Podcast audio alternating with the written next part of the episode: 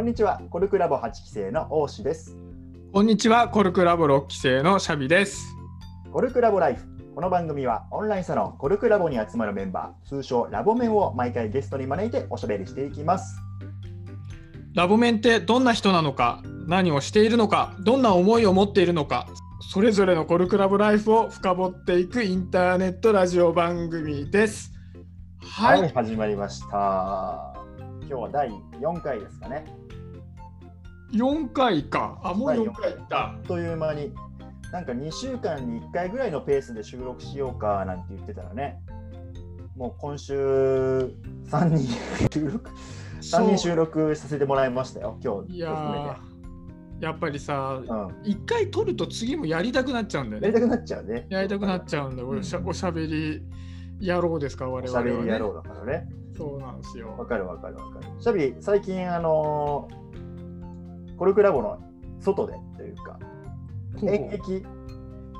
まあ、きっかけはコルクラボだと思うけど、演劇の作品の稽古がされてるじゃないですか。いやー、もうそうなんですよ。聞いてくれました。もうね、大変楽しんでいますという側面と、思ったよりもさらに苦戦してますという側面とありますよ。まあね、ってね、役者さんじゃないからね、まず。あ、でも全く違うよ。違うね。ズブの素人っていう感じなんでね、まあ、コルクラボの中にね演劇部があって、まあ、そこきっかけでちょっときっかけで、まあ、作品に出演することになったと。あ、で今回ね呼んでいるピエが中心になって、割と僕だけじゃなくて、初めて参加してる人が他にもいるから、まあ、いろいろこう教えてくれたりってことをしてるっていう関係でもあるんだよね。なるほどね。ちょっと苦戦してると。いや、だいぶ苦戦してますよ。どう苦戦してるの？ちょっと1個だけ教えて。いや、結構その演出家の井川さんっていう方なんだけども、ただこうやり方を教えてくれるっていうよりは、こう演技の癖から、その例えば僕なら僕の本質を紐解いていくような演出の仕方なわけよ。そう、こうしてだけじゃなくて、そう、割とこう表面的じゃなくて深いところから演出をしていくので、でその深い部分ってさ、もうずっと長い人生かけて作られてきたものだから直せないんだよね、すぐにはね。あ、癖を指摘されるんだね。そうで、その癖はどうしてきているのかっていうところを、まあ、紐解いていく経緯でそういう癖が出てるんじゃないかみたいなこと。そうで、その学びとしてはめちゃくちゃ面白い。これが面白い側面なんだけど、そこと向き合って演劇をするっていうのは相当難易度が高いですよね。という、まあ、お話なんです、ね。すごくいい学びをしてる。そんなことになるとは思ってなかったよね、きっとね。いや、思ってない。それがシャビらしいわ。そもそもがなんか、村人みたいな役を想定したから。あ、じゃあ何？ほとんどメインっぽい役なの、もしかして。まあ、普通にこう、なんだろう、ちゃんとしたキャスティングの中に入ってっから、その時点でね、相当想定外だったんですよ。いや、ちょっと楽しみなんですね。そうなんですよ。はい。ちょっともうね、名前もちらっと出ましたけれども、早速今日のゲストをね、呼んでみたいと思います。第4回のゲストは、コルクラボ6期生のピエです。お待たせしました。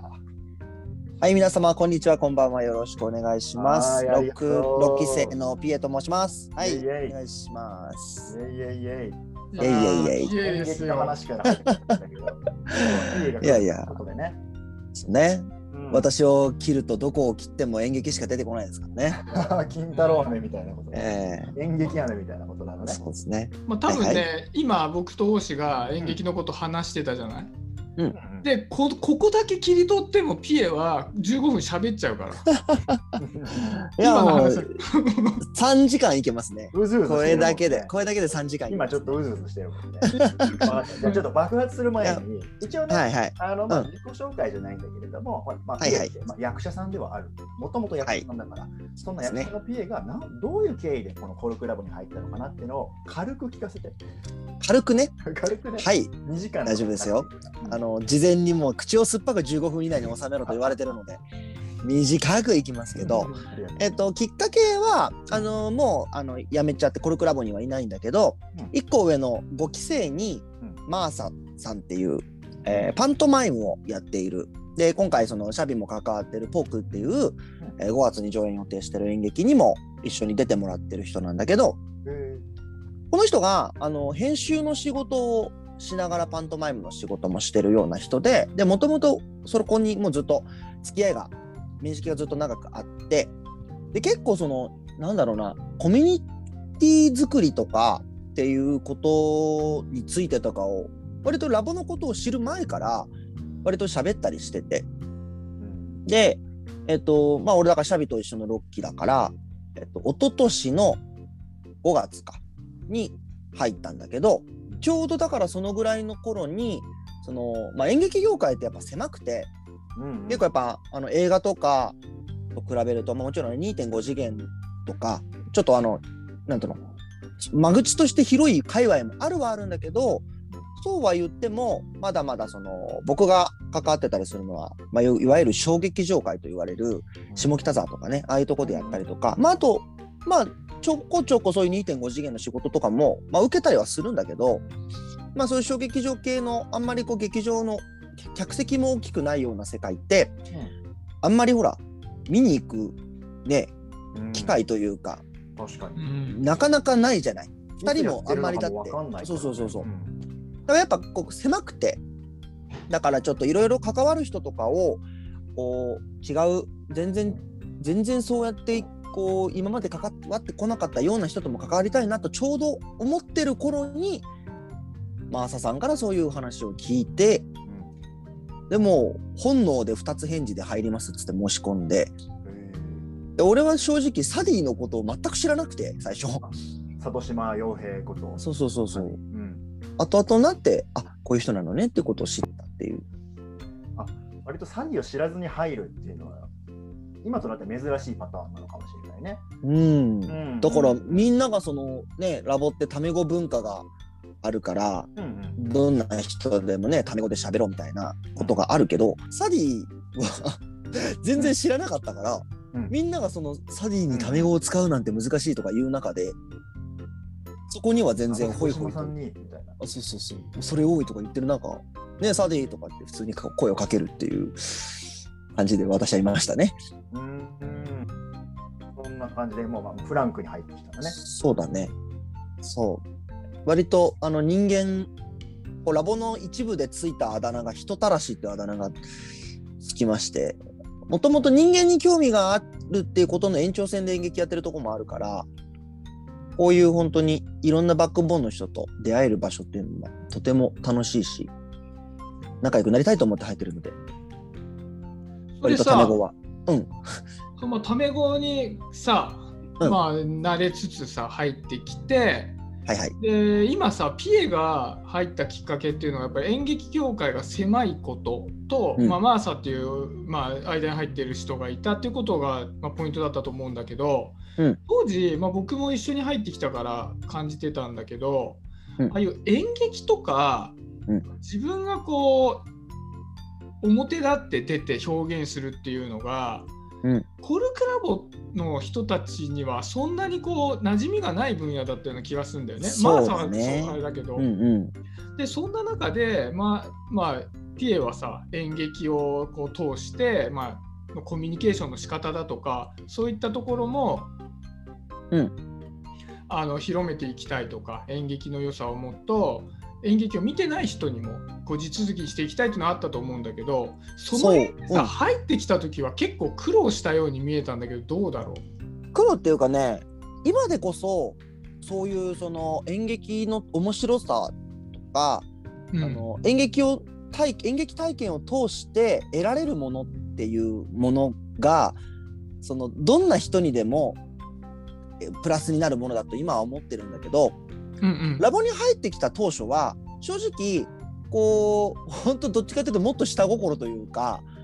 自分を通してじゃあ演劇を見る機会を作ってほしいみたいな、自分の舞台見に来てほしいみたいなぐらい、もっと俗っぽいところだったんだけど、でも、そうなんだけどやっぱりそれだと当然ね、みんなもほらだって時間とお金を割いていつやってるかもわからない演劇をね、俺が出てるからの理由だけで見に来るっていうのはなかなか難しいし、なんかもともと俺もずっとそういう立ち回り方ばっかりすることに自分自身で疑問を持ってたから、なんかラボの活動で、まあ、一番転機になったのはその一昨年の自分が入った年の文化祭だね、一昨年の文化祭か、シャビも一緒にその演劇のコンテンツって言って、もともと小学校だった施設を借りて、みんなでそれぞれの教室で、俺らは廊下で演劇をやるっていうことをやったし、対話ね、対談があったりとかワークショップやったりとかいろんなことやった時に初めてそのなんだろう、もう廊下だからどんな人でも触れられる、なんなら一緒に踊れるみたいな。ここにもゲストで来てくれたなっちゃんもそのボリウッドダンスを踊る人だから、まあ、ラボでそのラボの仲間たちもだし当日文化祭に来た人も含めて一緒にその空間で楽しむみたいなことをやったことが一個の転機はあって、でプラス、まあ、俺個人としては、まあ、去年の緊急事態宣言がすごく大きくて物理的にやっぱりもう演劇大打撃は受けてて、劇場なんてそうやっぱりなんかね3密の象徴みたいな、今でこそ、まあ、対象から外れてるけどやっぱりなかなかね普通にただ劇場に行って近くの人と肩並べて何かを見るとかって警戒がやっぱされちゃうような環境で、じゃあ何ができるかなとかってちょうどやっぱ去年1年いろいろ考えてた時に、その結局やっぱり舞台の上でやり取りをしているお芝居って大事なことは全部日常のコミュニケーションの延長にあることだなって改めて考えて、でそう思ってからがすごく自分がラボでやりたいことも加速してきた感じはあって、別にこう舞台に立つためとかなんかなんなら演じることが目的でもなくて、こうみんながその日常でなかなか感情を表に出せないとか、まあ、さっきシャビが喋ってたけど演劇ってこう自分の癖とか無意識なことを自覚していくっていう側面もあったりするから、なんかいろんな形でそのコミュニケーションとか感情についてをみんなで一緒に考える場を作れたら楽しいなって今は思ってラボにいる感じかな。なるほどね。なんかそれでいくとさ、ちょうどその緊急事態宣言前後、まあ去年、まあ、おととしの11月に、まあ、文化祭で一つの転機になって、まあ、いわゆる演劇っていうものが演劇に興味ない人にもちょっと見てもらう機会でもあったわけじゃない、まあ、僕は完全素人っていう状態で混ぜてもらったけども、でそこから翌年に入って、でさっきピエからもあった、まあ、川口さん都市がちょうど8期で去年の1月に入ってきた後にやっぱりいろいろワークショップとかやってくれたりしたから、そこから結構演劇をやってみるっていう熱が高まったりしたよね。流れがなんかあったよね。その文化祭で今まで見たことなかったから、ちょっと敬遠というか、どうだろうって思ってた仲間たちが実際に目に触れた上で、サディが、ね、ちょうどそのぐらいの時期でホリエモンが演劇をクリスマスキャロルをやるっていうのに触発されて、演劇やりたいってラボでも言い出して、じゃあみんなでやってみようかみたいな流れがなんか一連であったような感じがするよね。でちょうどさ、そのピエがコミュニケーション、まあ、日常と演劇っていう掛け合わせに、まあ、どんどんフォーカスしていった時期にちょっとずつこうブーストしていった感じがあると思うんだけど、そうだね、でその上でじゃあ今ピエは、まあ、ちょっとどういうことに関心を持って今どういう活動をしているのかっていうことを聞きたいんだけど。そうだね、なんか正直だからその自分にとって演劇とか表現って何なのかとかいろいろちょうど考えていたことがラボに関わるようになってすごい具体的になってきて、というか今まで演劇ばっかりやってた頃には見えなかったこととか考えなかったことがすごくクリアになってきて、でさっき言ったその一連のラボで流行っていく流れがある中で、個人的には去年が結構自分が結構忙しく、仕事とプライベートともろもろ忙しくてラボに全然こうコミットできてなかったんだけど、こう今ちょうど考えてることというかちょっとやってみようって話も水面下であったりするのが漫画専科。せっかくこうさ物語、演劇をやったことはなくても物語を作ることとかそれを実際に漫画として描いているクリエイターはいっぱいいるわけで、でこれをその自分たちが声を当てたりとか、その役として何かをシーンを再現してみるみたいなことって漫画の作者側も演じる側も発見があるし、いろいろと面白いと思ってて、なんかそういう形でこうクリエイターのこうなんだろう、化学反応みたいなものが起こせたらいいなって思うし、あとはだからさっき喋ったようなその感情とかコミュニケーションについてっていうのも実際にこうイベントみたいな形ではなかなかまだできてなかったから、そういうこともまあワークショップみたいなこうちょっと形式ばったらちょっとね難しいかなって思っちゃうかもしれないから、もっと敷居の低い対話ベース、対談ベースだったりとか、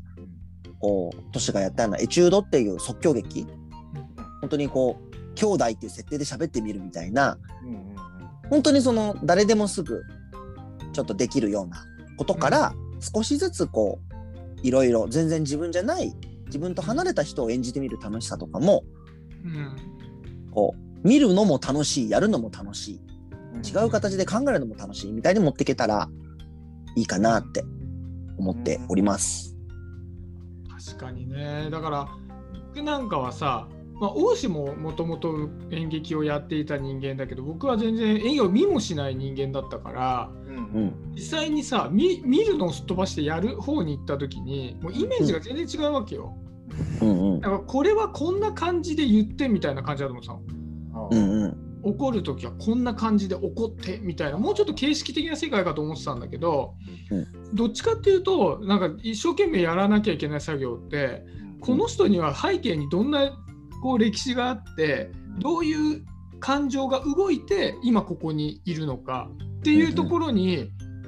すごく時間を割くんだなと思って、これって演出家によって違うのかもしれないけど、でそういうところっていうのはさ、一度自分を離れてその新しい自分と関係ない台本に自分を当て込むことによって、自分のそう日々の感情みたいなのを再確認するっていう機会にめちゃくちゃなるんだなっていうのはもうね、最近ピエにすごい教わってて、まさしく今シャビがね立ち向かってるとこだからね。そうですね。面白そうだね。そうなんだよね、でさっき漫画専科っていうのはさ、クリエイター漫画家さんを育成する人たちなんだけど、そこでは物語を作ってる人がたくさんいるから、そこには台本の代わりになるようなものがあるわけで、それを通してねいろんな人が同じような体験をできたらめちゃくちゃ有意義なことだなっていう話だよね、演じるって別に特別な行為じゃなくて、言うたらみんなだってね、その文人主義っていう言葉もコロクラボだとね結構共通言語になってるけど、みんな日常で友達と喋ってる面と家族と喋ってる面とそれぞれみんな違うもので、無意識にそういうことをやってんだよね、そうだよね。ちょっとずつ自分の違う側面を見せてるってことはやってて、